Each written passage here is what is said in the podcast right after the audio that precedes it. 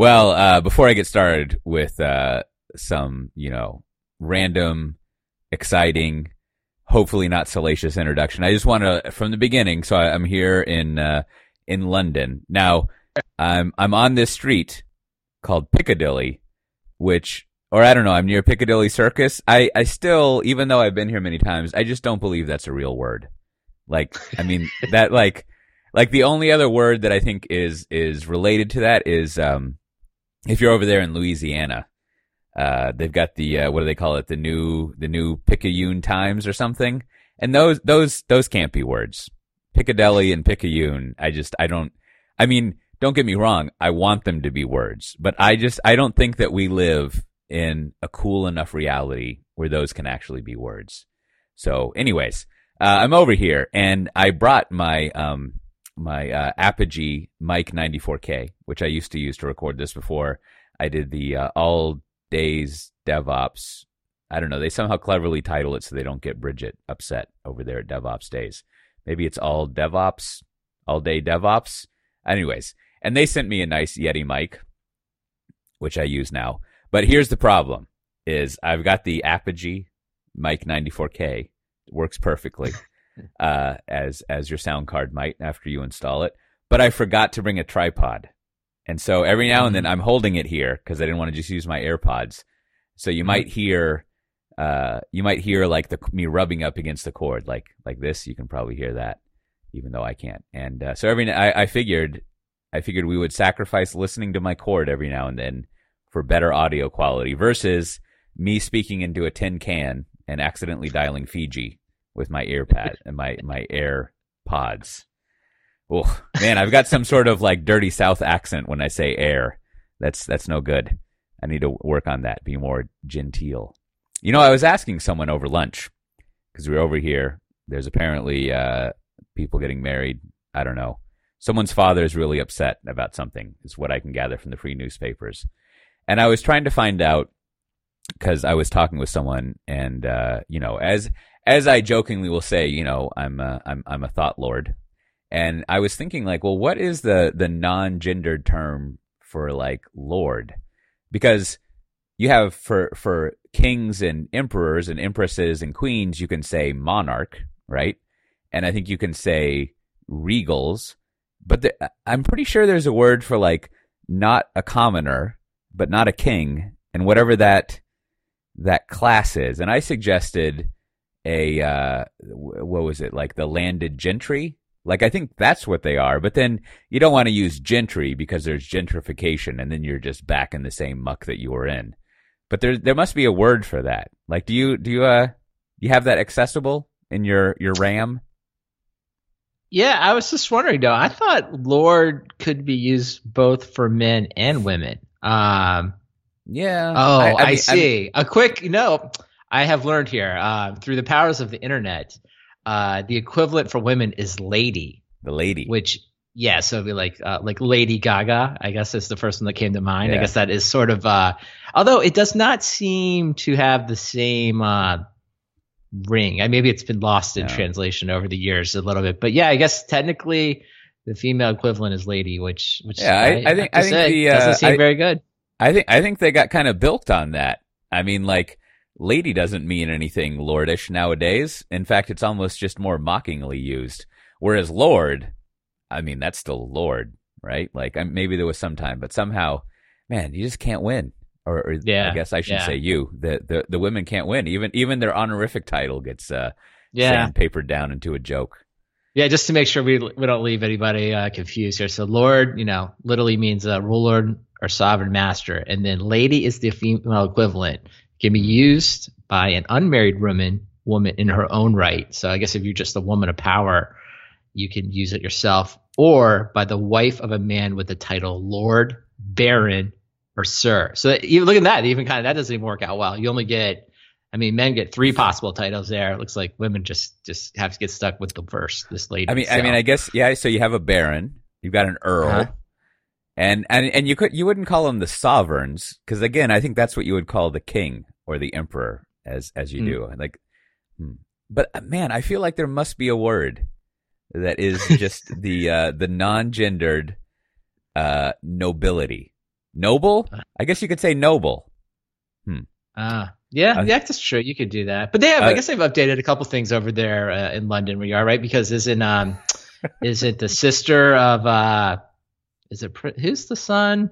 The, kid, like the like anyway, he has a sister now. Anyway, normally he would have, she would have got like jumped over in succession, but now like there is a like they changed the laws, right, so that the Ah, sister right. could become queen. So there's, I mean, they're slowly updating the the rules. So I don't know. Maybe maybe someone should take up the issue of lord and just be like, hey, this can just apply to men and women. Just be done with it. You don't. You know, good. we can get rid of the we can get rid of the lady designation. Just retire that one. Yeah. Yeah. So, you know, I was telling him I was a, uh, a thought lord.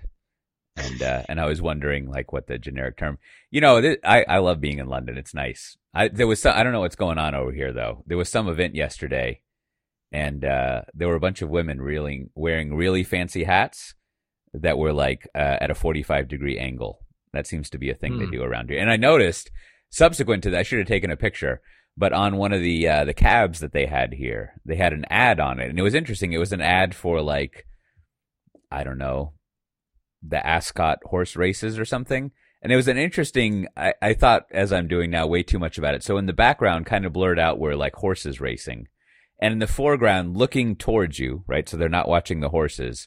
Are two uh, in the modern, uh, contemporary meaning of it, two ladies uh, who were standing there, and they were wearing the fancy hats. You know, the you've got it's sort of like like uh, it's like a tiny little like uh, tea saucer with like some flowery stuff coming out of it, right? Like that's the kind of fancy hats they have. And one of them was just kind of standing there, and the other one was like looking directly at the at the the other one's hat, and it was it, it got me thinking like. Is this like some very clever advertising that's like, hey, uh, I know you really don't want to see horse racing because you're not like some cigar chomping old person, old man who like sits in the bathtub and reads the the what is it, the racing news or, or whatever. But you know, you're gonna show up here, and like what it's really all about is like who's got the best fucking hat, right? And you're almost like signaling that that it's like a it's an excuse to wear a hat. And and I, I can only assume that uh, that you know everyone's looking for an excuse to wear an awesome hat.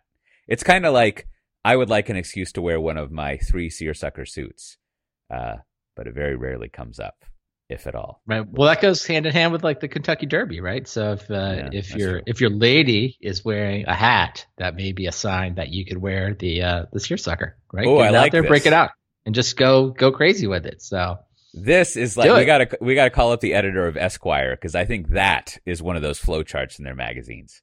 When is it appropriate to wear a seersucker suit? absolutely. That's good. That's good. Huh. Huh. Well, uh, so speaking of, I am here in London. Uh, you know, I, I, I, uh, I like to debrief people on international travel. I took the, uh, I forget which flight it is, some British air flight, not some, it is the British air flight that goes direct from Austin to, uh, London. And, uh, this little advice here for those international travelers here is typically they've got a brand new jet. It's got nice leather seats. I mean, you know, there's still coach seats, if you're flying coach but they're nice and they've got like outlets and USB chargers and and uh, TVs, the whole uh, the whole lot. But somehow we ended up on uh, a very old uh, flight, and I was listen. There were some people talking on the jet bridge. Like, have you? You've probably been on the. Um, I don't know. Have you ever been on that jet bridge that goes to the BA flight at Austin? Yeah, of course. I've taken it several times. Yes. Oh, it's so long. And but they they have good jokes about it. It's funny. I, I forgot how long it was, which is fine. It's just like long. And uh, there were some people talking in the jet bridge, and I, I overheard them talking. They're like, "Oh, this one still has the uh, the upper deck on it, or or that one still has the upper deck on it." And he's like, "Oh, I'm pretty sure they stopped making those like ten years ago." Hmm. And and then they looked it up and they were talking about it, and I was thinking like, no, this is going to be that sweet jet with the new leather seats. So they must be talking about their their next flight that they're going on. But sure enough, we went on this old. It had it had Brandon get this. It had uh, it had fabric seats. Oh my gosh. Were you okay? Yeah, How did yeah. everyone- was there like an uproar in the back? Oh, it was fine. It was fine. But the my TV didn't work, and uh, well, it turned on, but you could never like select anything, which it was good because I didn't have to see that ridiculous video. It's not ridiculous. The first time you see it, it's fun, but I didn't have to see the safety video with like the uh, the wizard and the willow guy in it, and uh, Yeah. and, and Agent Scully, uh, which is that part with her, and it's pretty funny. But anyways, yeah, I don't know. W- would you have complained about the TV, or would you be like me and just sort of like stayed in your hole? Mm, probably not. I probably because I just find. I guess it would. You know what? I would have made me mad at is if I had looked in the, uh, you know, the entertainment guide, you know, in the back of the magazine, and there was some movie I wanted to see. Then I would have. I don't know if I would have complained, but I would have just maybe looked around and be like, "Hey, is there another seat I can jump in?" You know, just see. Um, but yeah, I don't know. But you know, I, I find I'm really only good for a couple movies, and I usually come on armed with an iPad with uh, some of my own entertainment ready to go. So I, I'm yeah. usually okay about that. Huh. Huh. Well, that's good. Well, I slept a little bit and read the 2004 classic E3 Introduction to Enterprise Architecture. So I, I was I was set there. I mean, now that is a page turner for That's right. you know, if you're looking to make a flight go by fast, you crack that book and you're there. A a book a book that if you look at the two page index, I believe does not contain the word agile in it. So Oh, that okay. that tells you a lot Okay. about what's going a on old there. school. All right. Yeah, old school indeed. Well, uh, before we get to the weekly Kubernetes uh, news, you want to tell people uh, who who has brought them this episode other than ourselves? I do. This episode is sponsored by Datadog, a monitoring platform for cloud scale infrastructure and applications. You can sign up for a free trial at www.datadog.com slash SDT. And this week, Datadog wants you to know about their upcoming conference named DashCon. It's going to be in New York City on July 11th and 12th. And you can register at dashcon.io. And I was looking, a couple little tips about DashCon. One, on the website dashcon.io where you can uh, actually register. They have done something I have not seen other places and I like it is they have a uh, entire section here what's called justify your trip. Need need to encourage and click on like they have pre-written an email for you where you can just cut and paste uh, what's going to happen, what you're going to learn. So I feel like this is this comes up all the time. It's like, hey, can someone send uh, the justification? Or if you're in a, a larger environment, you may have an entire system where you actually have to submit some justification. So I love the fact that they've uh, taken the work out of that.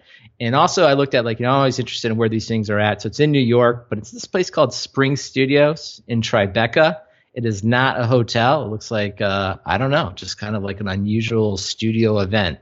Um, in Cote, you spent a lot of time in various hotels. There's what the Dolphin and the Swan down in Uh-huh. Orlando. There's Yeah. Las Vegas, all of Las Vegas, the Venetian, we love it.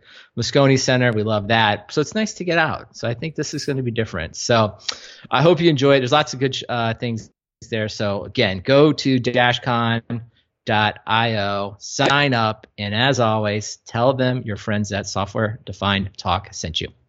Yeah, there's not that many conferences in New York that I go to. That's it, that'd be a fun place to go to a conference. It's nice. You got it's uh it's uh I don't know. I think I think the transfer from the airport situation is pretty good. They they they still they have like a flat rate on taxis, right? If you want to live like an animal and uh, take a cab. But I, I, I think I think that's a it's a pretty good setup there. And then especially if yeah, it's you can walk around everywhere. And you know where else is a fun place to go is Minneapolis. So you got your uh, July 12th and 13th. Now that's those that's a calendar date in 2018, and then that day they're going to have DevOps Days Minneapolis, all sorts of good events. I was talking with uh, uh, a fellow vendor uh, re- earlier today, and I was asking them if they go to DevOps Days, and I was telling them places they should go, and they're like, "Oh, I heard the Minneapolis one is good," and I said, "Yes, yes, it is good. You should go to that." Uh, so yeah, there'll be there'll be all sorts of good events curated together. There'll probably be some uh, some good food. If you go there, I don't know the name of the place, but look up this place that you can go to to get a deconstructed hot dish, and uh, you should order the lamb one. And my advice to you is do not eat the sheep testicles; they're not going to be good. Yeah, that's that's my that's my new thing that I tell people nowadays uh, as I've been traveling a bit more, going international. Is people often ask like, uh, "What do you eat?" or "What do you not eat?" And I tell them, "I will eat anything except testicles." uh, which generally is true. And and liver has to be prepared a special way. But in general, I don't want organs, but especially I don't want testicles. That never turns out well. So you should go there uh, and not eat the testicles. Uh, to July 12th and 13th. Uh, DevOps Days Minneapolis, and if you use the code SDT 2018, and we'll put this in the show notes, you can get uh, 20% off your ticket and have a good time there. It'll it'll be fun. So, speaking of, you know what they'll probably be talking about uh, about both those conferences is Kubernetes. I have no idea. You think yeah. so? You think it'll come up? be, I, th- I think I think maybe uh, I don't know. Are we over the? Uh, you know, I've even forgotten what's the phrase that we're supposed to be observability. Is observability still a thing? Do, pe- do the kids still talk about that? I think they I, do. I think, okay, I think they're okay. into that, right? Yeah. yeah. I mean, I know they're into it. I just haven't been in the right places. I haven't heard that word in a long time. Let's say two months, maybe. Uh, it's still so out there. I'm okay. I'm just, I'm just, uh, no pun intended, trying to monitor the popularity of it. So I'm sure you'll have some observability. You'll have some Kubernetes and containers. And, uh, I think, I think, I think this, this week there's been a lot of fun, uh, what would you call it? Kubernetes analysis. There was hmm. some funding of this company I hadn't heard of, Upbound.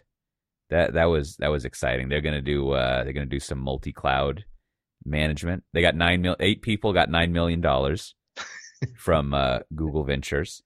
Now, no, now no, great... it's uh, it's a it's officially GV now. Yeah, I don't know if yes. you caught that. I was like, oh, okay, that's good. Glad glad they shortened that. That it was yeah. Google Ventures was too taxing for us.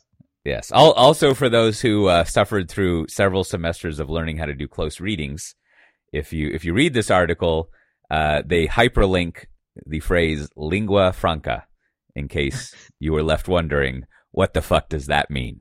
I don't know what you just said. What what language of common usage is that from? Uh, so you can go over to Wikipedia and find that out. But you know, I, I think I think it, it's uh I don't know whatever exciting minus one is. It's it's further evidence of this trend of like, uh, hey, there's all sorts of fun work to do under around around uh, Kubernetes, and uh, here's here's some belief in uh, some other folks, these eight people in Seattle who are going to do something exciting. And it seems like I forget if it was on this podcast or with someone else, but uh, yeah, I, I mean, I think I, I think we'll see, but it feels like what often happens in the funding and M and A market is once there is a um, a transaction like Red Hat buying CoreOS, and I don't know, maybe to a limited extent, like Pivotal IPOing. Once the corp dev people see a way of val- putting a valuation on these things, it allows them to one more more easily do their spreadsheets and figure out what's valuable, but then also more from an investment standpoint, uh, in in the investor community or VCs or whatever, it sort of brings up the um, uh, we need to invest in this. We talked about this this basket of things. So hopefully for those kids of you out there who are working on Kubernetes things, uh, there'll be a lot of VCs who are out there and they need to put some uh, some money on the board, and and you can benefit from that. And then also, I think uh, did did I read this right that they're basically going to be the uh, your favorite? They're going to be the DCOS for all the DCOSs. you did. It was uh, it was uh, reminds me a little bit of managers of managers. You know, oh, yes. it's uh, it's all uh, consoles all the way down. But I do think you know this this week, and I, I don't know if it was just sort of there was a lot of conferences and a lot of news in the last few weeks sources and even the, and what makes hot takes great right is just when start to conflict with each other like everybody's just sort of like arguing politely um, about all of this. And so, um, and I think this funding was sort of very, it's not necessarily a hot take in itself, but it was sort of, uh, as you kind of alluded to right there, is that like, yeah, it's going to be the DCOS of the, all the DCOSs. And it's sort of like, it, it, it, kind of just like to me is sort of like where the whole market is. It's like we have all this stuff happening. It's not really clear what everyone's working towards, right? But there's like a million different opinions about what should happen. And uh, so that's why this week I think a bunch of people were like, oh, we had a bunch of news. I'm going to like write my opinion down. And then, of course, you know, the VCs are just going to kind of fund everything. And in a couple yeah. years, now it'll kind of make sense to us to be like, oh, yeah, we'll either say this like whole idea was stupid, this multi cloud DCOS of, you know, DCOS is like, oh, it just made no sense. It was too complicated. Or it'll be more like, oh, yeah, it did make sense actually. That's kind of what, you know, we were working for and we didn't really know know that was happening at the time. Yeah, yeah. Yeah, which is all great and healthy, right? Hale and hearty. Uh, yeah, and, and, and know you're reminding me of some uh, some sort of like uh, what would you call it? What goes on behind behind the curtain? I hadn't thought about this way, but we had like KubeCon was last week, right? Did I get that right? Yep. And Yeah, so yep. I remember back when I did this kind of work, the the ana- I would do the analysis pieces the week after the event, right? So like you're at the event and not that I was a filer, you know, since I was an analyst. As as Stephen O'Grady was fond of saying, uh, you know, we're in the business of writing good things that are smart, not publishing immediately. Uh, and and you know that would allow me. I would I would say that to myself as you know two months later I click the publish button because I had time to to cogitate, as it were. Uh, but anyways, like, no, that does sort of make sense, right? Because you're at the event. Uh, if you are, you're covering it and you're writing the news things, and then you know you have the weekend. And really, like, I mean, if you're if you're producing content about the tech industry, you should not be working on Friday. That's a day that you get paid not to work on. I think you know you check your RSS feeds. You might have to answer some email, file some expenses, but you really shouldn't be working on Friday. No one cares.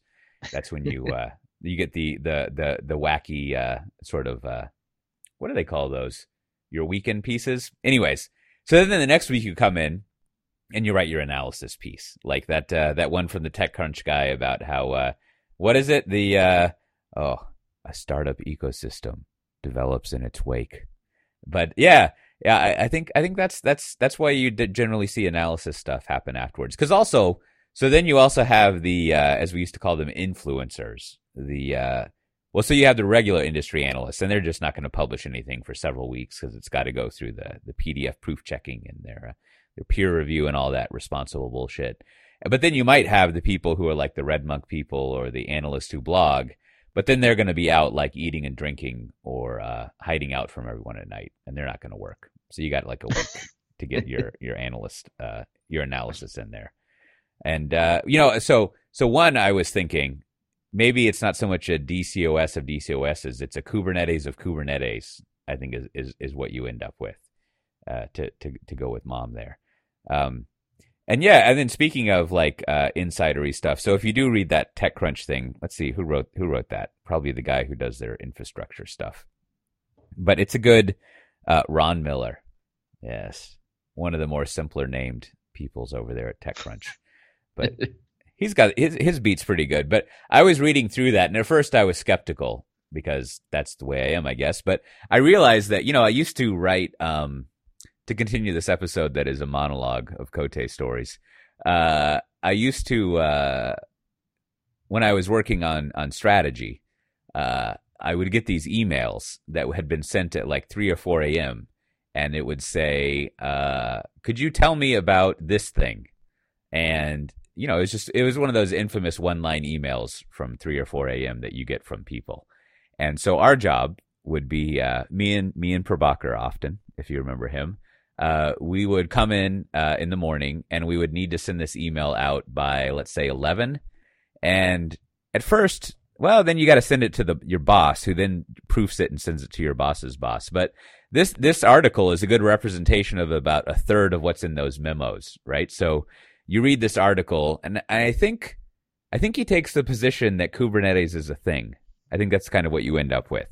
Uh, now so it, it has it has a good read of like what you would have in that memo, and the other two thirds things are basically like, uh, I don't know, you need some more charts and shit, right? Like you got to have some market sizing, some, some some charts, yeah. maybe some survey results, like what you would have pulled. And and I guess writing these memos is the basis of a lot of my uh, complaints about tech news, right? Like what you could have done is you could go search for uh, the CNCF surveys and Cloud Foundry Foundation surveys and a few public press releases from 451 to get the container market size.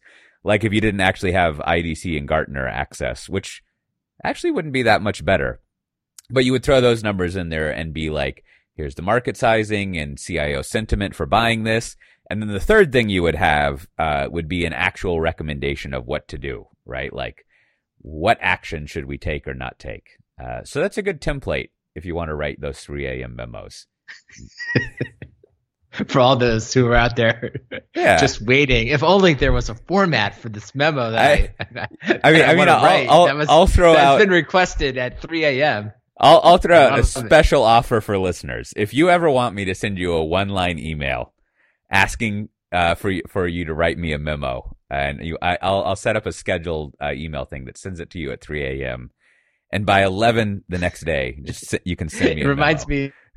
But isn't it the? Uh, it's a variation of the uh, the Jeff Bezos uh, just the one character question mark email. Oh, that's that he right. Sends, Exactly. Which, which is like, which is always I always think it's so funny. It's like if I sent.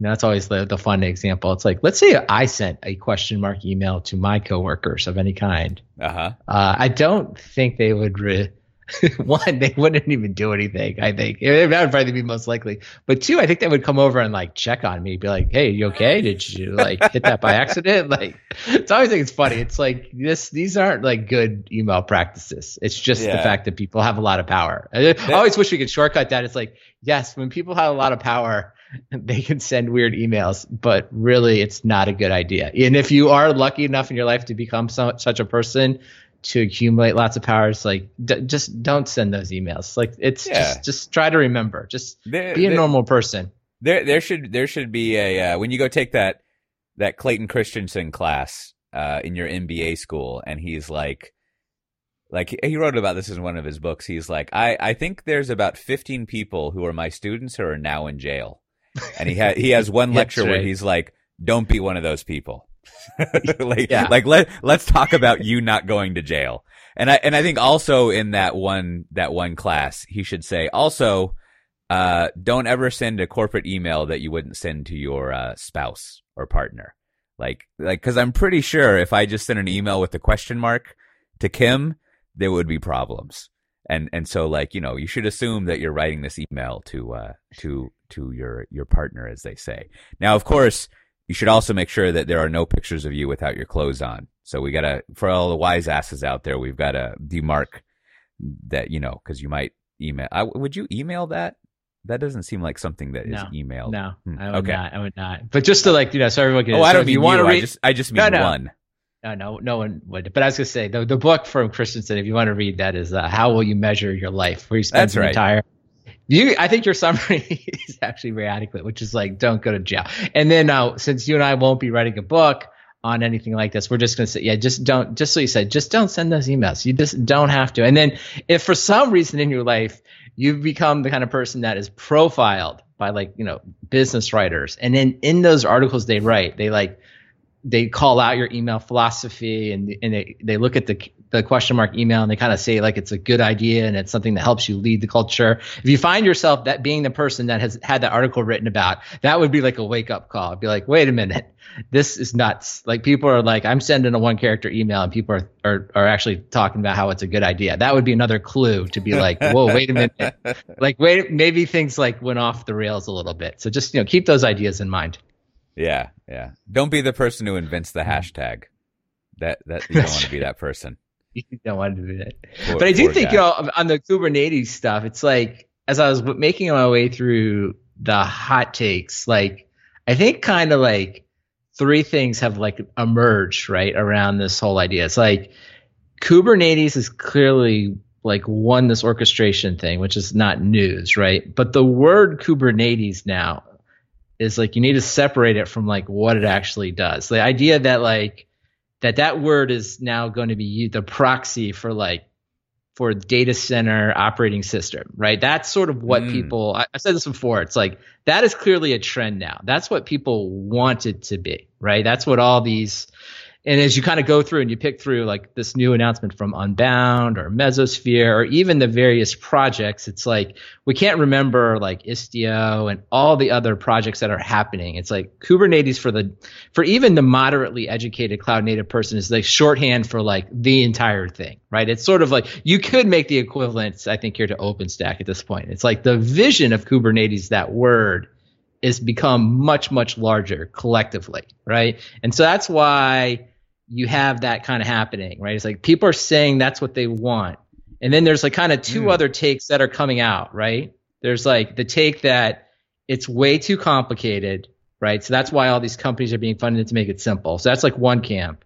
Uh-huh. Then the other camp is we already have all of this. Like it's just rewriting to rewrite. Like there's an article this week aptly titled "Is Kubernetes Too Complicated?" Right, where he basically the gist of it is like you know we're just you know gold plating, right? You're just rewriting to rewrite because that's what people think. So that's sort of the other take is like this is just so there's like those two camps, and then I think I'm going to call like this third camp, like you know, almost like way off to the side, but sort of later is this serverless crew who are just oh, like, forget this. This is this is way way too complicated, and you're thinking about it totally wrong. So you have these these three kind of factions or ideas like competing with each other, right? It's like what Kubernetes is now, like what the project should be, what people think it should be, what the VCs are actually invested in, right? This whole data center operating system notion.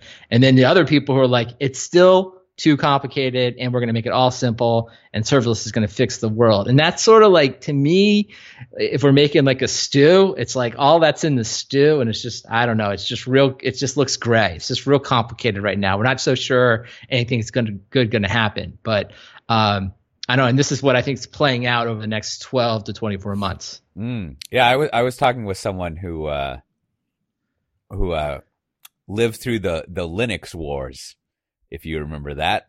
And he said he would uh, he would go he would go visit like banks, for example, way back when. I guess this is maybe the early 2000s or late 90s, and they would say like, "Oh, it's it's it's great that you came in here. He's working for a Linux vendor."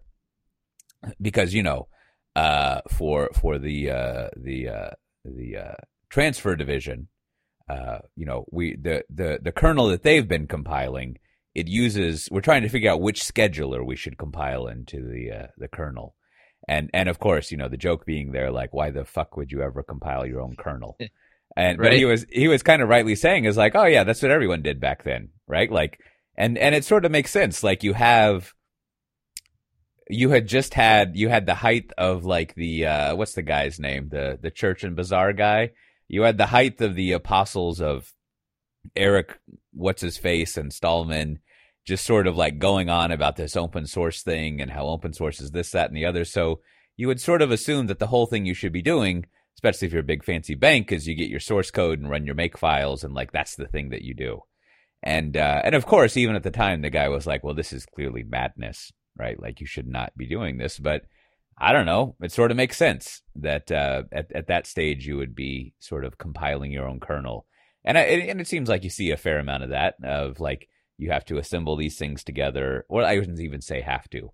People feel as if they should assemble their own things and customize it, and I think that's probably also where a lot of the uh, the kind of rants like our uh, uh, is K8s too complicated fellow come in. I like that one because it's like a it's like a uh, it's like a slow simmer. He like seems very rational and normal at first, and then he does he unfortunately doesn't have an, any animated gifs in there that I remember, but you know, he essentially is just like all of a sudden has the animated gif of a table flipping and he's like, fuck this shit. I'm switching to a different mode. And then he just like shits all over everything. I think it's a he. I apologize if it's not, but then they, uh, they just kind of go ape shit, which, which is, uh, they kind of, they, they kind of trick you into that. It's very lulled, slightly boring. And then all of a sudden he just gets, the, the person just gets really upset.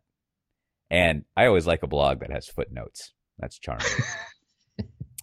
well, I do think that dovetails nicely to this other topic that I, I, thought was that was sort of not related but related. This idea somebody wrote about this like developer advocate wars, right? Mm. And uh, kind of the rise. I don't know if it's a rise, but it's definitely been you know a lot more popular. I feel like developer advocacy it's been around for a while, but I think it suddenly has the focus of lots of lots of different people. And what he goes through is he, he basically talks about all the different people that are building out advocacy teams and like a lot of if you listen to this podcast, you'll recognize a lot of the names that people moving around and what they're doing. But you know, I guess it goes back to your old RedMonk days, right? Where you know the developers really are are driving the choice. But you know, as I think about that a lot of times, I'm always like, well, what are the developers uh, really thinking about when they actually make these choices. Because I think a lot of times mm. we hmm. think of advocacy around, like, you know, you're going to kind of convince somebody, kind of back to the scheduler of the kernel. You're going to walk in and explain to someone something about this technology and then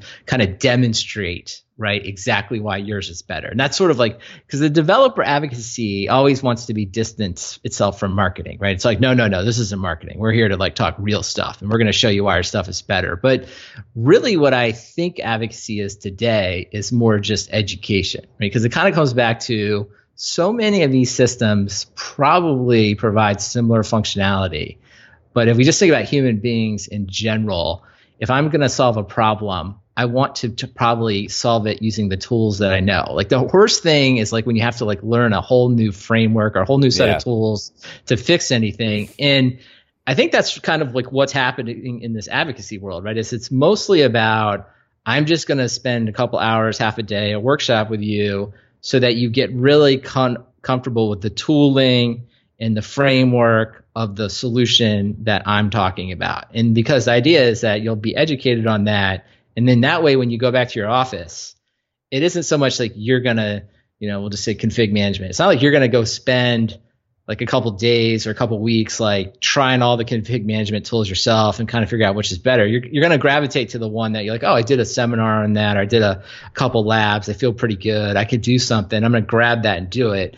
Um, which I think is interesting, right? Because that's really, I don't know, like when you crack that open, you say it's really about education. And then two, I always like to look at other things, other industries and, you know, popular media. It's just, it's just sort of like, well, why does everyone want to learn Kubernetes? It's like, well, because kind of all the friends know it, right? It's like the popular thing. So it's not, it's not that it's like definitionally better or worse. It's just, it's really popular. I'm going to learn it because everyone else knows it. And that's what makes it better, not the fact that it actually was necessarily technically better.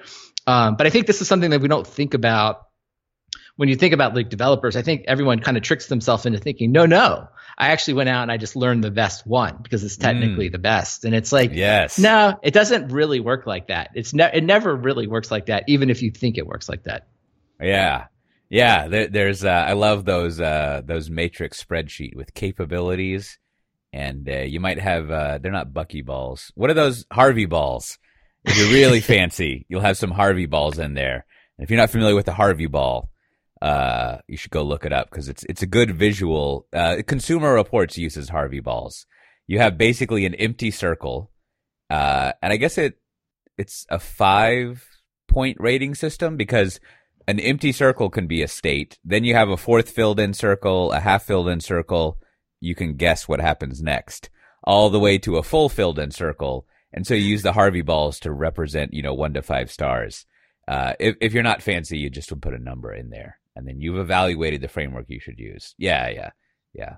All that stuff is Yeah. bullshit. That Well, and I do think you know the place you can see this a lot for the development community is is really editors and IDEs, right? Like I think yeah, like VI and, and Emacs continue to be very dominant. And if you think about it just objectively, if you're starting from for, from today, right, it's unlikely like someone would be like, yeah, that's the perfect editor. Like that is exactly what everyone wanted. We would just recreate it. But I think everybody knows like once you know one of those tools really well, it's like, yeah, you don't want to switch, right? Like, cause like you just the investment. So yeah, you're always just going to gravitate towards going back. And I think in a world maybe like one level up for business people or, you know, whatever middle management or, or whatever it is that I do, it's like, it's more like this PowerPoint versus Keynote. It's like really, Mm. they're fine. They're both fine. You can use them. But once you know all the hotkeys and you can like format your tables and center everything, um, you know, you just don't want to switch. And I think that's, so that's why I think, you know, back to like developer advocacy, it's really developer education. And it's like, can Yeah. I quickly, and I think this is about like where people don't spend. This is probably a rightfully an area where, you know, there probably are way too many like kind of thought leader white papers and, you know, like uh, ins- uh, animated videos that kind of are always talking about the problem because this is like so prevalent and like product marketing education is like talk about the benefit and, and how you're solving problems and all that. But like you get so much of that. And there's just like at some point, it's like, you know what I need to do? I need to actually like learn how to do the thing Mm. uh, that I'm trying to do because that's what's going to push it forward. And I think that's where you know people want to just call that developer advocacy. And when you read a lot of those blogs, it's usually like how tos, right? Like okay, download this, run this command. They're kind of bland, but if you're doing it and you're learning it, it's exactly what you want. So yeah, yeah. as you kind of think about all these developer advocates and you know there's a lot of talk about conferences and all of that stuff that's fine i mean they're important but really what's important i think is like if you're do, gonna embark on that is like having the education that gets people when they leave hey they can go out and actually like quickly do the task and they're gonna want your tool better and i think this is where you know obviously amazon has a huge um, lead in cloud that's not news but you know people always say like if you want to look for like weakness I think when we're at a lot of these conferences or amongst developers, people will often cite Google as still say something like clean APIs, really good documentation. You know, they don't ever really say oh, that Kubernetes cluster was better or whatever. But there is like a thing, like there's like a thread in there when you listen to them talk. And they're just, I think what they're saying a lot is like, I learned it a little bit easier than I thought it was. And I have a little bit better impression over Google Cloud than I thought I did, um, which is interesting in that, in this world. Yeah. Yeah. Yeah. I mean, I think, I think so. So one, uh, let's see. There, there, there. I don't know what the results of the study are, other than my my hunches and biases. But there, there's an interesting application to be had of all of your like halo effect stuff applied to the theory of developers being kingmakers, and I by no means, having worked at RedMonk, am dismissing that notion. That mo- notion is true. I think it's more that there's a lot more going on like for you know the like for example the following like uh, a couple years ago when I like looked up the market size of like I don't know Java app servers and that kind of stuff, it was like a 20 24 billion dollar market. So uh, I guess like IBM and Oracle were really good at developer marketing. I don't know. right? But like there was a tremendous amount of money spent annually on J2EE servers. Now, you could argue that the way that developer marketing fit in there was initially to win in the mm, late late 90s to have developers be interested in Java and then further to have them interested in doing uh, J2EE stuff. And then that results in um, developers bringing the the Sun, BEA, Oracle, and maybe even well, not Oracle. Oracle had some stuff, but whatever. The BEA and the Sun and uh, IBM people in to like pitch those web servers at them. But there is like there is some there is some spend that is mildly contra kingmakery stuff. Or I guess you could put it another way: is that once you're a king, it's really hard to kill you off. That might be the other way of interpreting it. So it would be interesting to look at like how like where who are the other kingmakers that are there? Because uh, like another historic analog is you can look at um, as RedMonk always would right? You could look at uh, like the way that rails uh, became popular. And i only use that example because i don't know all the new frameworks and the history of them but it fits exactly the pattern you were saying is like there was this uh, for for people of my generation there was this famous video uh, with with old dhh there and he was just demonstrating how quick and easy it was to do a CRUD application with Rails. And uh, everyone had seen that video because they they would all comment on the fact that he would like he messed something up and he was like, "Oh, uh, I messed that up," and he that was included in the video. And so that was very effective for like uh, getting getting people to really like Rails, and yet Java still made lots of money. So there's sort of that that little uh, thing. But but then again, like like the idea of getting up and running quickly with Rails became part of the overall programming culture. And it was really just done kind of like you're saying by display demonstrating how easy it is uh, to do this thing in in in uh, by actually coding it. And I think there's also like, I mean, is this the case? I think most all effective developer marketing and therefore what advocates do follows the uh, the pattern of here is an enemy and I will show you how to slay it. Right? So like you you always have like like a problem or something that's bad that you don't like. And here's a thing that you can use to not only solve that problem, but the ideal one is that it gives you it not only like relieves some misery that you have, but it makes you feel like you've accomplished something. And like the Rails thing is a good example of that, right? Like the enemy was obviously enterprise Java, and I don't think they even acknowledge the existence of uh, .NET. But it was just like, oh, EJBs are crazy. You shouldn't be doing that.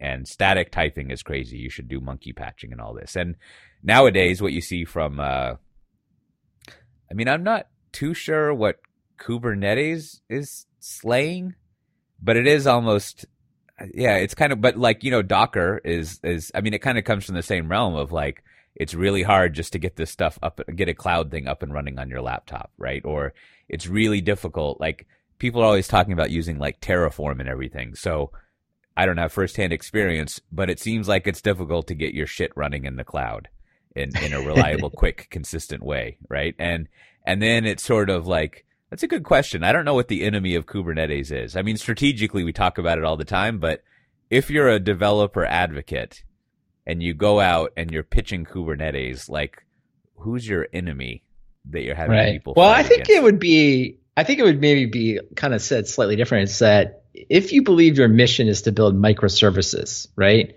Mm. That's what you want to do, and you've kind of just been hand. You know, you've done like a couple, like you've done like you know maybe you got two or three, just a handful of things that you know you start to learn that okay wait a minute it got pretty complicated to configure configure all the servers and like maybe we use containers to make that a little bit simpler. But then what we learned was actually figuring out what's going to run where and then how we're going to how all these are going to talk together and like how to schedule it. I think what people that's the enemy i think they people are kind of getting caught up in right? It's like hey this Yeah, is yeah. just and I, I think if you kind of go back to like developers in general i think um, and kind of your whole point there about that that Ruby example or Rails examples is, you know, what people want to do is they want to spend the majority of their time on their domain problem. And where people get Mm. frustrated is when they have to like, I, hey, listen, I'm I'm building, I'm on my domain problem. I'm building my app or my game or whatever or my service, and I'm constantly distracted because I'm like doing all this framework stuff and it's getting in my way. Like this is where I think enterprise Java, right? This is where like the weight of enterprise Java.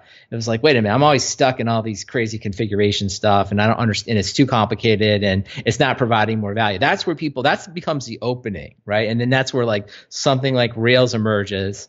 And then, you know, yeah, it could potentially go through the same cycle again. It's like, well, actually, for a very small application, Rails is great, but when you get to a really, really large application, you know, actually having some of that other enterprise framework is really valuable, right? So there's always this like trade-off, but it kind of goes back to this learning. Like if you're learning at the beginning, like if you went through the entire Java lifecycle, like we we essentially did in our careers, like it was, I think, pretty much in popularized as the time that we got into it. Like Yeah. we have all the history and knowledge. So it's like it kind of grew slowly. It's almost like it gained weight very slowly over 20 years. And we're like, that's fine. It's fine. It's good. Like you you, you knew where all the bodies were buried. You never but like somebody coming into it was like, listen, I was just trying to write a simple app and this thing is now like 17 gigs and I got like an app server and I just like, you know, I just like and those guys came in through like Python and Ruby, you know, and so it kind of plays itself out. And I think um, and then I think you always get like the two camps. It's like if you live through all the Java stuff and you have all this knowledge, you know, you don't necessarily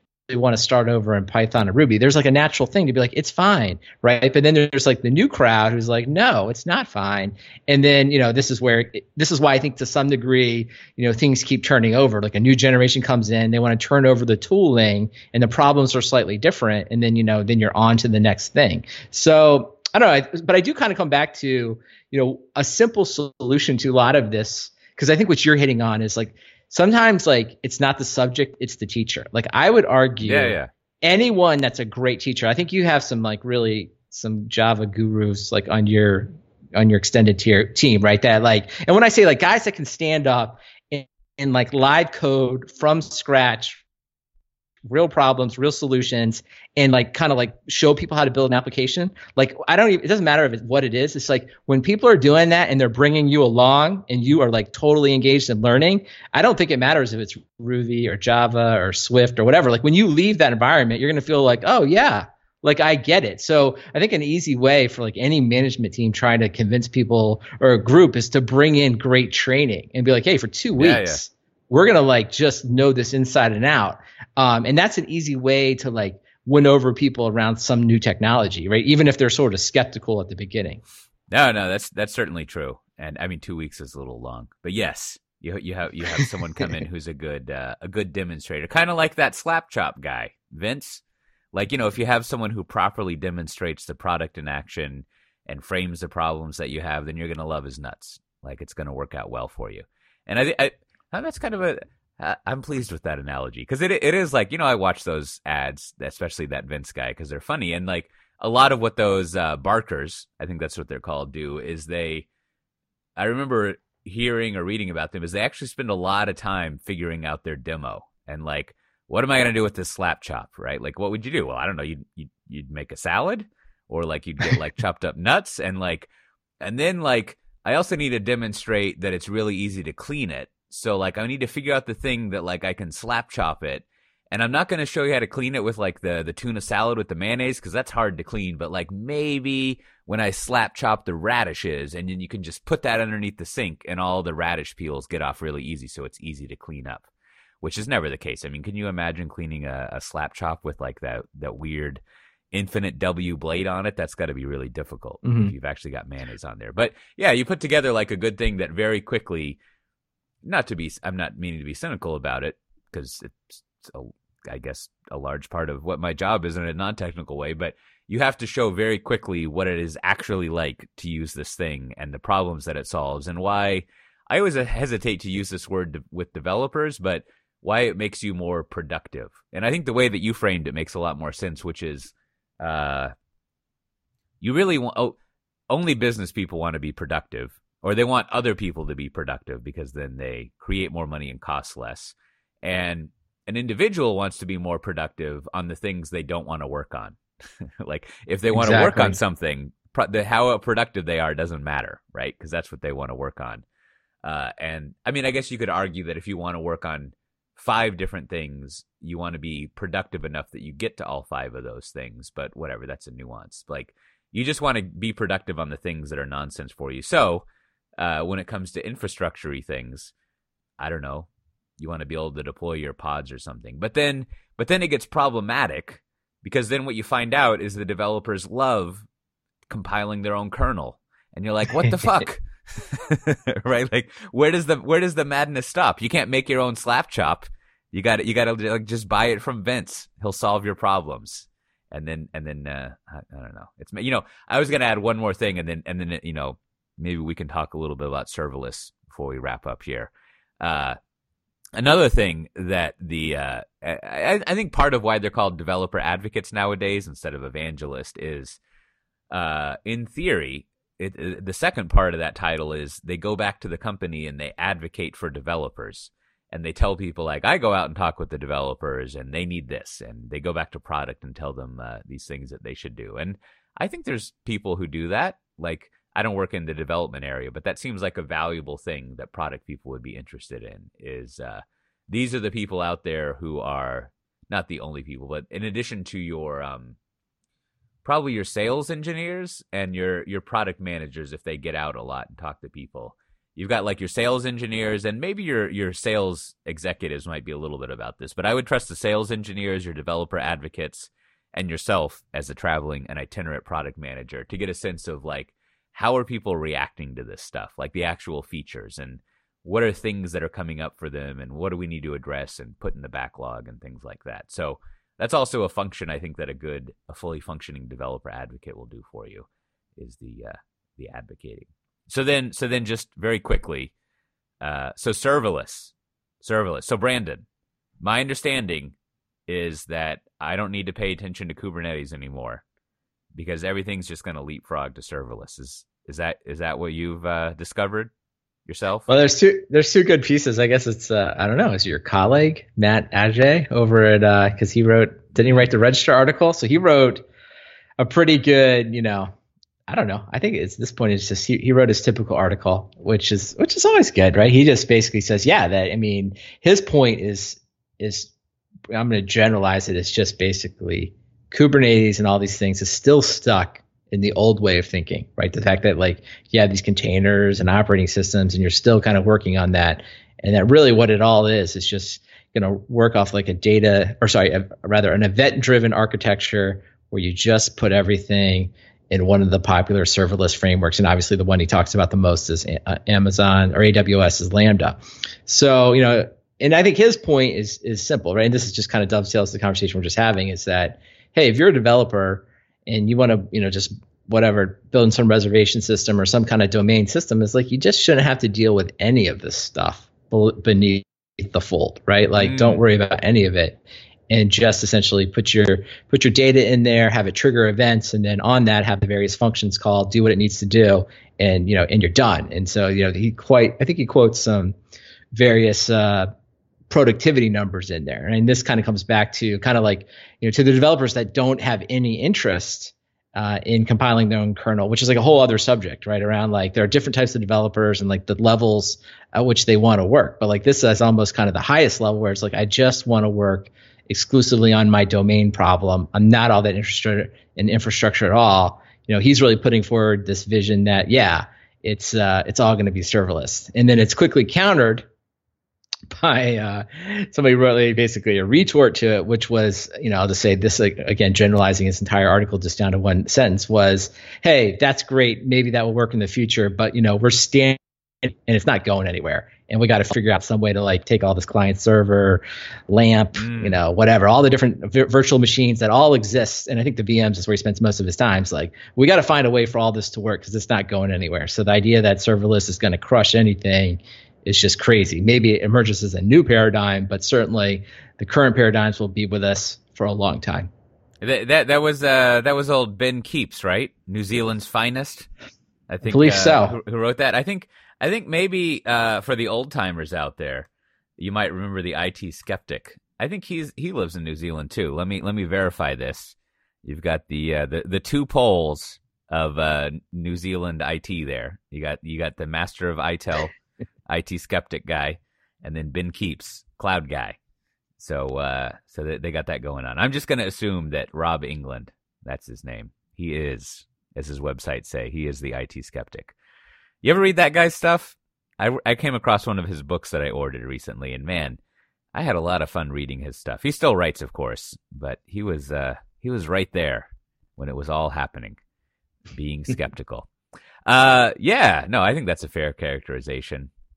I don't know, serverless. I think I spent I er, there's probably that's probably a little reason why my voice is is hoarse. I was meeting with one of my uh uh with this guy John Collins, who's uh uh I don't know what you would call him, uh, independent analyst. Sometimes work at firms. He's one. He's one of these.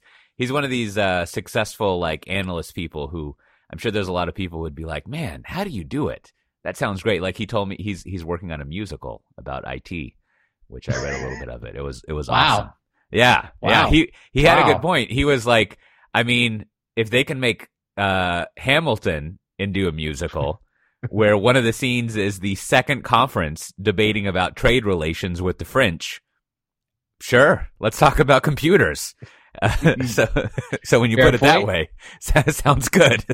Uh, anyways, yeah, I think I maybe like talked for an hour about like serverless stuff, and and it's just like, I I don't dispute the technology of it, but it, it's it's kind of like uh what was the the it, it's like it's like the kingmakers thing, right? Like it's uh you know it'd be good to have like a tempest in a barrel instead of just like a, a little teacup, and and it's sort of like in, in all the serverless talk and maybe people will uh, go over to our Slack channel and send me things. Is like I I, I never hear an explanation of like how, and maybe this is part of like Ben's thing is like, so give me like five regular applications and show me how serverless not only makes it better, but is like such a big deal, right? Cause like, like, I don't know, let's say applying for a mortgage, like that would be a good one.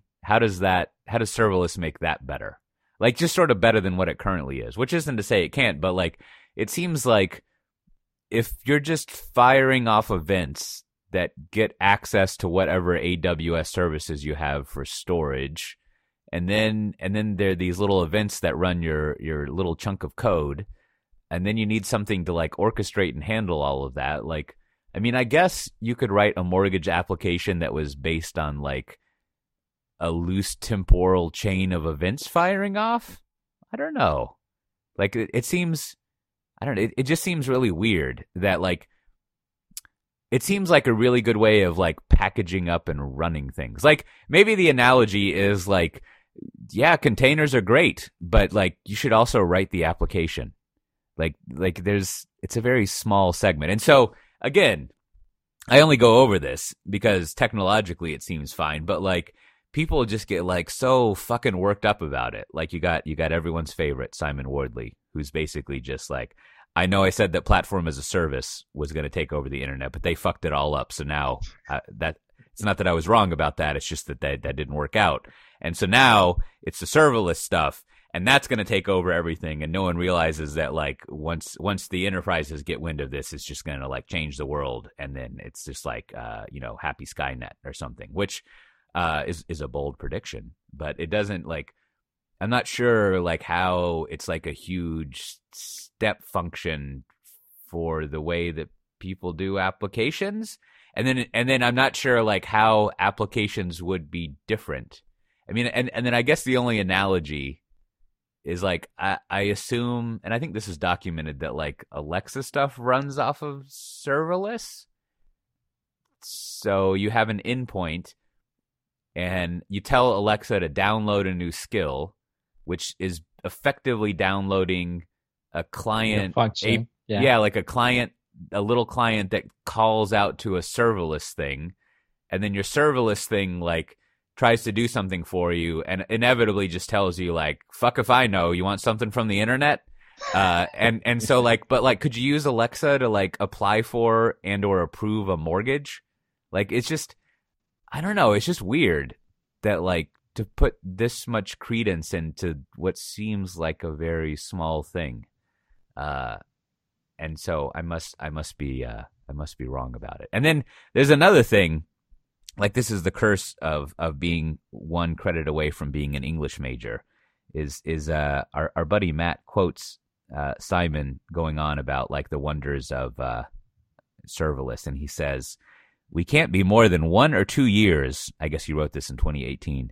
We can't be more than one or two years from Amazon hitting that two percent of the serverless.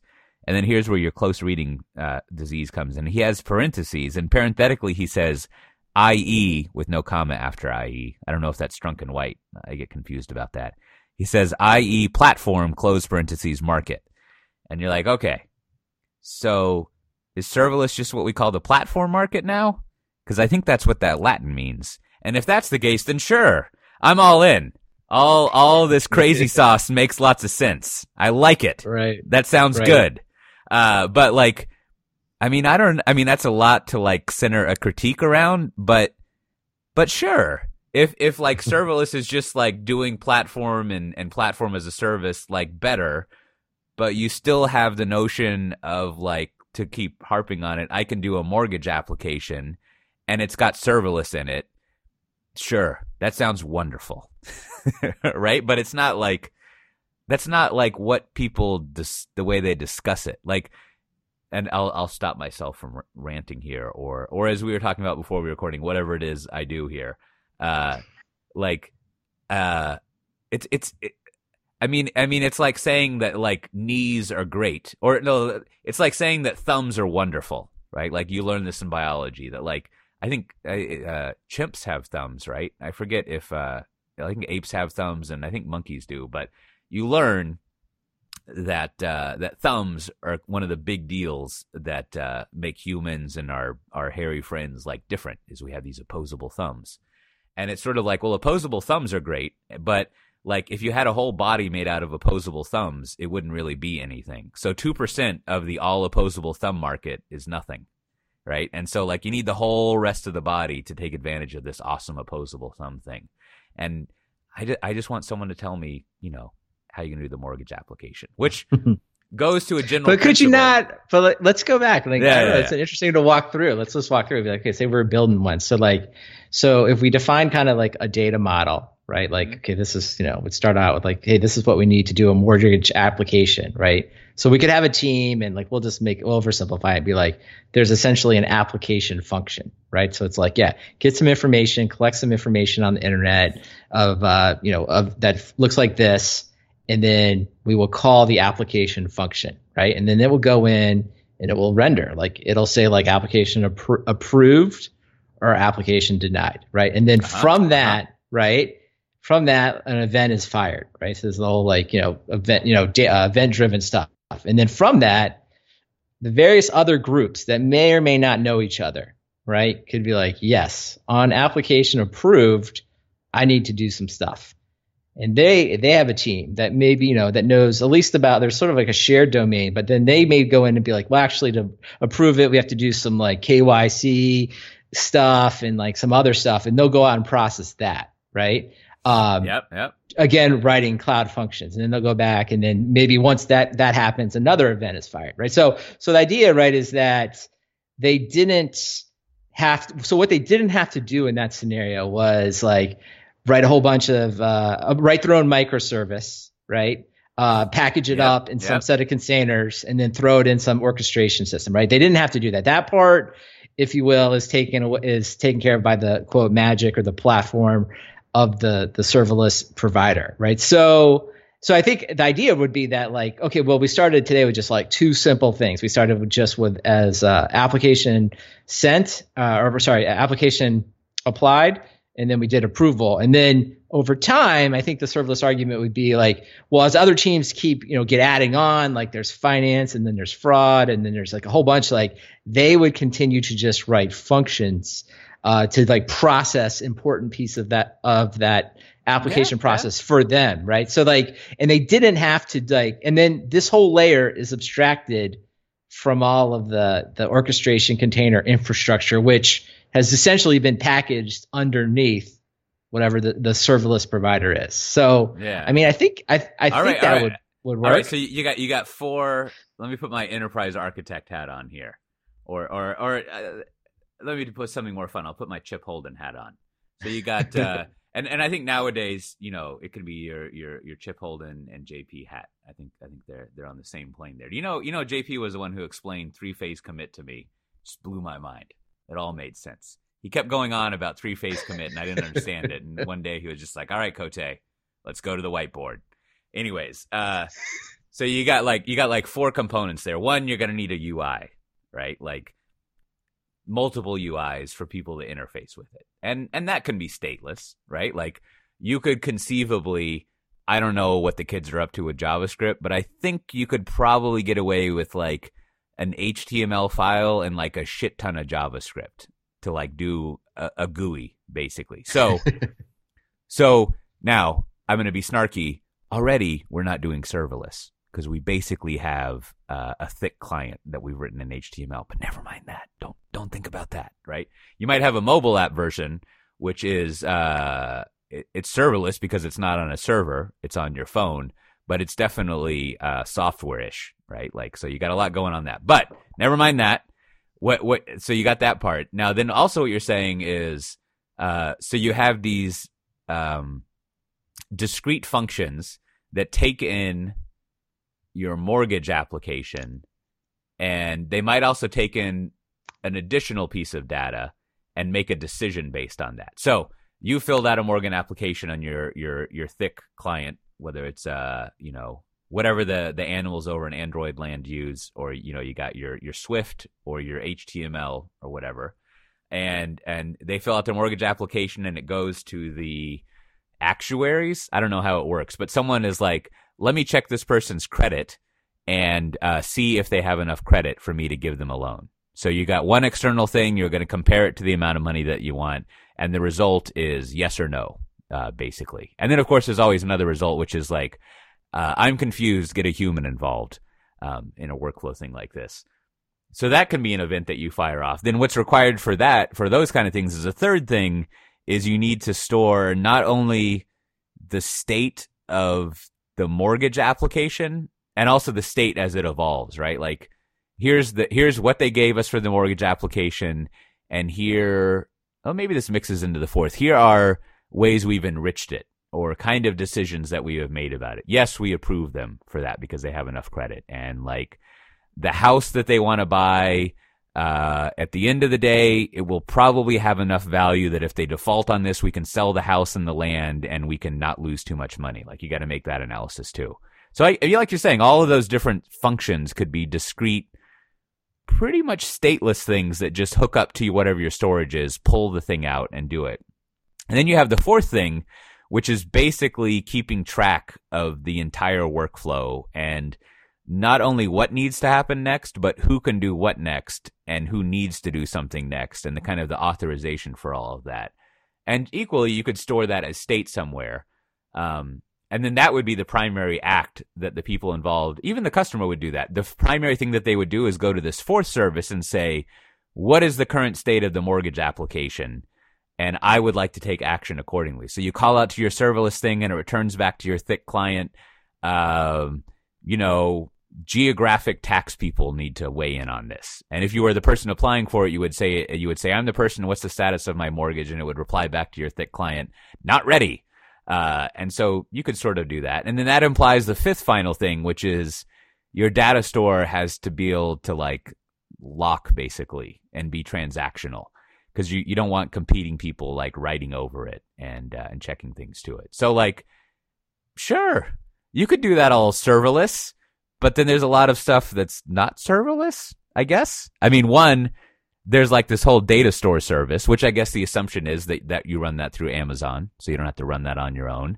And then there's sort of like the way you express rules and do that analysis, which which is fine. And then there's the client interface, and then you've got your transactional thing. So yeah, I guess you could do things in serverless. I mean, once it gets, I mean, two percent is kind of crazy, but let's say four percent, game's over. yeah, I don't know. I mean, I think it's it's one of those. Things, I guess question would be like if you're building an application today, and you and you were, it was maybe something simple to start, like it feels like this is a way to start, right? Like some real simple application yeah, yeah, to start yeah. this way, and then, um, and then you know, but I think the question then. I guess the question isn't so much like how to do it. The question would be at the point where, say, you were like actually a billion dollar bank, and you're like, well, wait a minute, like I'm I don't really to your thing about the database and you know kind of the infrastructure where I don't have a full understanding. Like the encapsulation at the beginning helped me because I didn't have to learn it. But now that like I have a billion dollars of loans going through this, like it's really important. It always works. And if it doesn't work, it's really important that I actually know how to fix it. Mm. That's the part where I think like on the in the software defined talk Slack, like where I where this seems to come up every once a week somebody's like it's all bullshit. It's never going to work. It's like that's the part i think is legit where it's like yeah like if you're the ops guy or whatever sr i don't know any position and like suddenly transactions just aren't processing right? Applications are no longer processing and you're like well everything I see works. It's like that's not acceptable, right? That's the point where everyone's getting fired. And that's the point where I think people are like, it's almost like in a debugger. It's like, no, I'd like to step through every single line of this code, right? Uh, yeah, and I don't yeah. want any like, I don't want any like uh, calls out to a lib that I can't see. So that part I think is, um, yeah, I haven't worked I, and, that out myself. And, and, and as, as always, I don't, I don't know what you do then. Yeah, as always, I mean, nowadays they call it like a sidecar and it used to be monkey patching and then you could also like do like crazy JVM shit. I mean, usually and people would call it maybe I think a shim is a database thing, but tip I, I would imagine what you end up doing in a serverless thing is you like wrap a bunch of things around it so that you're basically like logging what happened so you can replay what was going on cuz or something like that. I mean, I'm not dismissing the point you're making, right? Cuz because that's obviously a thing, but but it it I mean, given the absurd thing that I just went through with this mortgage application, right? Like, it's sort of like it goes back to what we were talking about earlier, where uh, so hopefully when we reinvent everything this time, it'll work better, right? Because, yeah. yeah. like. I don't know. I don't know what the fuck Drools is, but I assume that runs a lot of mortgage applications, right? Like, there's just like this shit is running, and it's probably doesn't work because no one gives a fuck anymore right? Like, and and yeah. so this is I don't know. So yeah, yeah, sure, serverless. Yeah. I'm all well, definitely it. the name. I think it definitely, you know, it's one of these names that probably caught fire because it is, you know, it's sort of saying what it's not, but like in the end, it's a bad name, right? I mean, I think function seems a lot better. And if you just kind of distill it down yeah, to, okay, yeah. we want to make it easier for people just to write functions with with having a better abstraction so they don't have to know about all you know kind of back to like advocacy. So they can know less. They don't have to know so much about all the all the stuff behind the scenes. Like that part i get and now at the end of the day, is that, you know, is it, does it make it any more simpler or does the complexity always show up? And I think that's really to the point. That's what the, the two hot takes are really at. I think Matt Asay yeah, yeah. is saying like, he's like, no, this, it's, this is it. We got it right. And then, uh, the follow on was like, it's all lies, right? It's like, well, okay. That's, that's also, I mean, like if you've been in tech for a while, like you've been on both sides of that. You're like, yep, I've seen kind of, I've seen it work and I've seen it go really bad. So we'll see what yeah, happens. Well, you know, uh, I, am when I'm when I'm in uh, uh, Voxxed Days Singapore. Is that I always get confused? Is it Voxxed Days or Devoxx Days? Voxxed Days, always days. I wh- why can't we just call things summits? We need to go back to summits. I thought that was austere. Very nice. We need to have a summit. Anyways, uh, when I go to Voxxed Days in Singapore, it's someone finally accepted my uh, Kubernetes for the Confused talk. So uh, uh, don't tell anyone, but I need to figure out what's going to be in that talk and write it. But maybe after that, I'll I'll figure out what's going on with the serverless thing because you you know me, I just want a few examples. I just want some some real world examples that don't involve like streaming movies and music and you know helping Russians win elections in America. Like just some normal boring examples.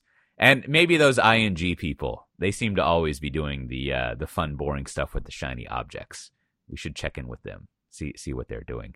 Uh, well, uh, because of my uh, extensive uh, dim- whiteboarding, verbal whiteboarding of a mortgage application, uh, we didn't have time to go over the uh, the. There was actually some really good articles that were written over there in Red Hat Land. They had Brian Gracely go out and talk with some people about how CoreOS is is being um, mainlined is the wrong word, but how how it's being integrated into OpenShift and Atomic. And uh, as always, as you do, if you're using their existing stuff, then everything's in happy land. But it seems like the various functionalities they have in CoreOS are being injected into their uh, their portfolio of things, and it's it's particularly as always the uh, anything Timothy Prickett Morgan writes uh, is is great. I mean, if he's writing about like the uh, the power uh, server line, there's certain sections you should just skip over because you don't you don't really need to know the detailed uh, market analysis that that he does of of IBM's you know Q3 mainframe revenue, but Man, that guy, that guy's great. But yeah, he but I took, I mean, but on the CoreOS, I thought Brian did a good job. I thought Brian, Yeah, yeah. I thought, I thought I summarized everything down. It's like, hey, if you like what CoreOS does, well, now it's Container Linux. Totally. Don't worry, don't Yep. worry. It's going to be here for a long time, and there's a good reason. I, I, I was very relaxed after you read it. You're like, you know, that was good. Everything's going to be fine. All right, Yep. we can move on now. Yeah, So- no, it's a it's a good write up. We we don't we don't talk about Red Hat stuff very much because I work at Pivotal, uh, and uh, but it was it was good. It's worth worth checking that out. See what's going on over there. You know, they also have they've got one of these uh, we know business blogs. I think they call it I forget what they call it Enterprise something, and it's got good articles on it. That's a fun blog to follow. Every now and then it's cheesy, like you know. Five ways to make sure your pencils are sharpened in the office and things like that. But you got to write those every now and then. But in general, they have some good, uh, uh, you know, HBR type of advice on there. Uh, so, uh, well, we should do our recommendations. I mean, like I was saying, I'll be, uh, I was to be in DC, but I had to cancel that. So if, if you've planned a trip to DC just to see me, I'm sorry. Enjoy the museums. Uh, but I'm not going to be in there more. But uh, like I said, I'll be uh, I'll be in Singapore on June 1st at Voxxed Days at the Voxxed Days Summit, uh, giving that Kubernetes talk, which will be fun. And then also because I'm in that neck of the woods, I don't know the exact URLs for it, but also that week I'll be in Korea at a, at a meetup, and uh, also I'll do a meetup while I'm in Singapore there. And then of course in September, just to remind you what you've already blocked off in your calendar. You've got September 24th to 27th. We'll have SpringOne Platform in uh, as as Nathan at Chef likes to remind me, not in DC, in Maryland. And uh, if you register for that now, you can use this code to get two hundred dollars off. The code S1P two hundred underscore Cote. You just go to the show notes, you can find the link. And uh, I don't know, you should go check that out. It's a great conference. Lots of people talking about mortgage applications, and then they'll be talking about functionless stuff all over the map. People who are talking about how awesome technology is without any practical examples of it, and more practical examples than you would ever want to see in uh, well, you're in Maryland stuff with crabs. So uh, we get did we get some listener feedback this week? We did. I just want to say uh, you were the first person to ever say functionless. So if that becomes a thing, Oh, did I? Nice. uh, you get you get it all. You get the trademark uh, because that probably is the logical extension of it, just Yeah. functionless. Um, we did. Hey, but I do want to. Uh, I think Colin from Scotland. He emailed me this week. He got a sticker. He says it's uh he always learns something f- from this show and he enjoys the banter and he tells us to keep up the excellent work. So we have uh we have sufficiently uh tricked him into uh believing we know what we're talking about. So we appreciate him emailing us. And if you want a sticker, uh, they're always for free. So just email us at stickers at software defined talk. And then if you want to support us, and uh, I don't think we've advertised them out, you should buy a T-shirt, and we've got a discount code. So go to the link in. The color's still available, so get in there, buy one, because they will be collector's items. You want this Mm. is they will not last forever. I'll just I'll make that case to you. And That's then uh, right. finally, I have a very simple recommendation this week from an old friend. Uh, I have to uh, renew my passport here pretty soon because, of course, it's uh, it's been ten years, which always goes by fast. So I was like, you know, where should I get my picture taken? Because they actually are quite uh, expensive, are expensive for what you should get, I should say. And I am not willing. I know you can take your own passport photo, but I'm not willing to do Ah. that level, level effort. So I a quick Google search uh, told us our friends at Costco it was just five dollars. I think it was five forty nine. of course. and they. Just give you two passport photos. They give you four, so you're getting double what you want. Uh, I don't know what you're gonna do with the the other Costco photos. way. Yeah, I don't. It's like you're like, I don't. Re- I only need one. I thought, you know, so I don't know what I'll do with the other three. Uh, but I felt like I was getting a better value for twelve dollars. I got like two at the Walgreens, Mhm. five forty nine. I got four at the Costco. It was pretty painless. You know, they'll do it like right there by the like. There's a photo printing area, so you just get it, and then of course you can walk around and look at all the electronics and you know the crazy deals. Um, so it took about 15 minutes, but of course when you're at Costco, can't leave in 15 minutes. You got to like check everything out. So worked out well. So if you need passport photos, I recommend Costco. You know, I, I got I got two follow on recommendations for that. One, I was looking up uh, if you need a visa to go to Seoul, to go to Korea or Singapore, and and if you're if you're a U.S. person, you don't. You just like and and all the various other countries, they're just like no, no, unless you're gonna stay past ninety days, we got shit to do. Just let us stamp your passport and you can come in here. But you know, I think I think maybe if we had a more international minded uh, president in office, I think by this point we would have lobbied for all these countries to uh, basically allow a Costco membership card to be a passport. I, I think I think because I mean that's it's I mean it's it's better than a Ralph's card. It clearly identifies who you are, and if you had the Costco Visa, which also has your picture on the back, I mean, come on, that is clearly an identifier for who you are and a, and a trusted source. You could just like you could like stick the chip in there and then like enter in your uh, zip code. Done. You've verified who you are. They can track it. They could even charge you a little five dollar entry fee, which would count towards your Costco membership. So we should uh, we should figure that out. Now, uh, yeah. I mean, the other thing is, I would like to for for our Costco uh, store managers out there.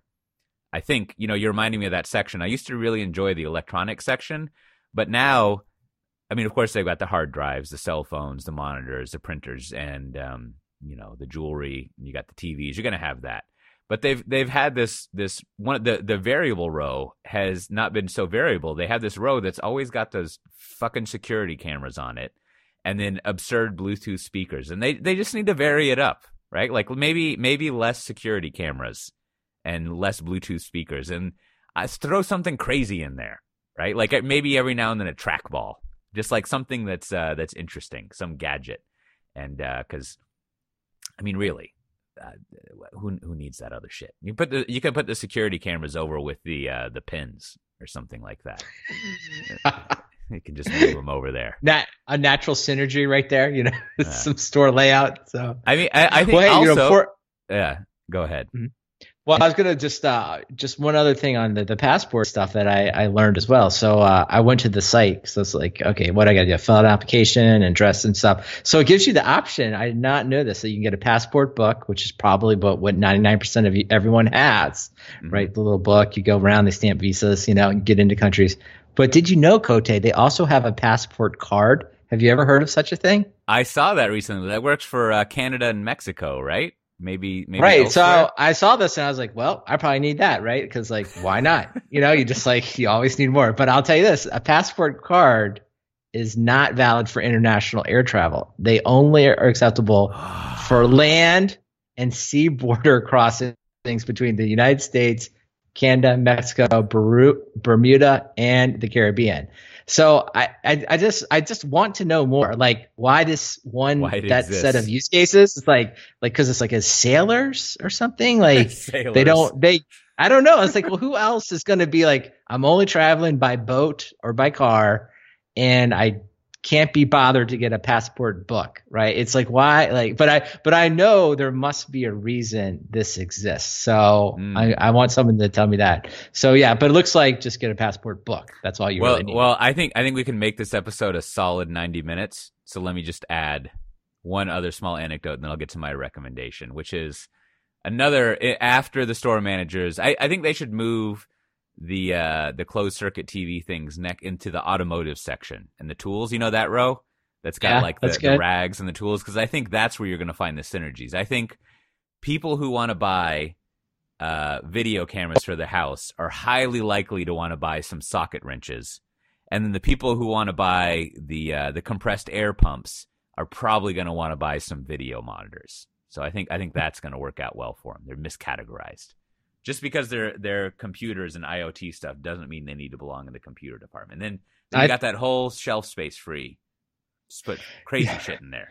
Yeah, I was gonna say I don't think we need a. I think we can go with the gut prediction there. I don't think we need the full Monte Carlo analysis of uh, of uh, related uh, transactions. I think. All right, all right. I think I. I, no, I, I ga- think I that's ga- good. I like I it. gave you the 3 a.m. memo version of that. That's that's no good. I like it. All right. So my other recommendation for the, our British Airways listeners is like you should look into TSA pre and just get with the fucking program, right? Like I, I love that direct flight between Austin and and London, but they're not enrolled in TSA pre. So every time I have this moment where I'm like, oh wait, hold on, how do normal people do this again? And then I gotta like I gotta wait in the line and take my shoes off, and I gotta like if if I've been sweating, I've got to show everyone that like deodorant is totally ineffective on me when I'm in like the scanner thing. Ah, Yeah. What a disaster. So my recommendation this week, other than those bonus materials, uh, is uh, I've had this for a while, but I was reminded of it. Is, is the uh, it's I don't know how you pronounce this, but it's the Pores hyphen ELA Pores Ella International Travel Adapter, as I've called it, thing. And what this is is it's one of these uh, these these plug things that when you uh, it has all of the different outlets you need for Europe, the UK, Australia, most of South Asia. I think it has China on there, and of course Australia. And Australia is the one that has an American plug, but for some inexplicable reason they've they've bent it inwards. It's, it's you know Australian for plug, uh, and so it's got. And then of course it goes to US too, right? So it's like a, a universal adapter for everything. But it's a bit bulky. But what makes it special is it also has two, I think, high powered USB ports on it. So you can just plug this thing into the wall, hook up your uh, your iPhone and your one other additional USB device, and then you can also plug in your power cord, and it's just everything works wonderfully. It's it's it's a good little device. Doesn't weigh that much. It's uh it's kind of bulky. It'd be hard to fit into your pocket, but it's definitely worth getting that. And I think I have like uh, two or three of those uh, running around, and they're uh, quite useful. Well, as always, this has been Software Defined Talk. You can find the show notes for this episode at softwaredefinedtalk.com slash 135. We've got our Slack channel you can join. Also listed there if you go to softwaredefined talk slash Slack. There's a .com in there somewhere, but you're smart. You can figure it out. And uh, I don't know. You can buy a T-shirt. You get 20% off. As always, mail stickers at uh, softwaredefinedtalk.com, and Brandon will go to the post office and mail you a sticker. Uh, we haven't mailed one to space stations yet. That might be a little cross prohibitive, but generally we'll mail them anywhere. And uh, as always, thanks for listening. Bye bye.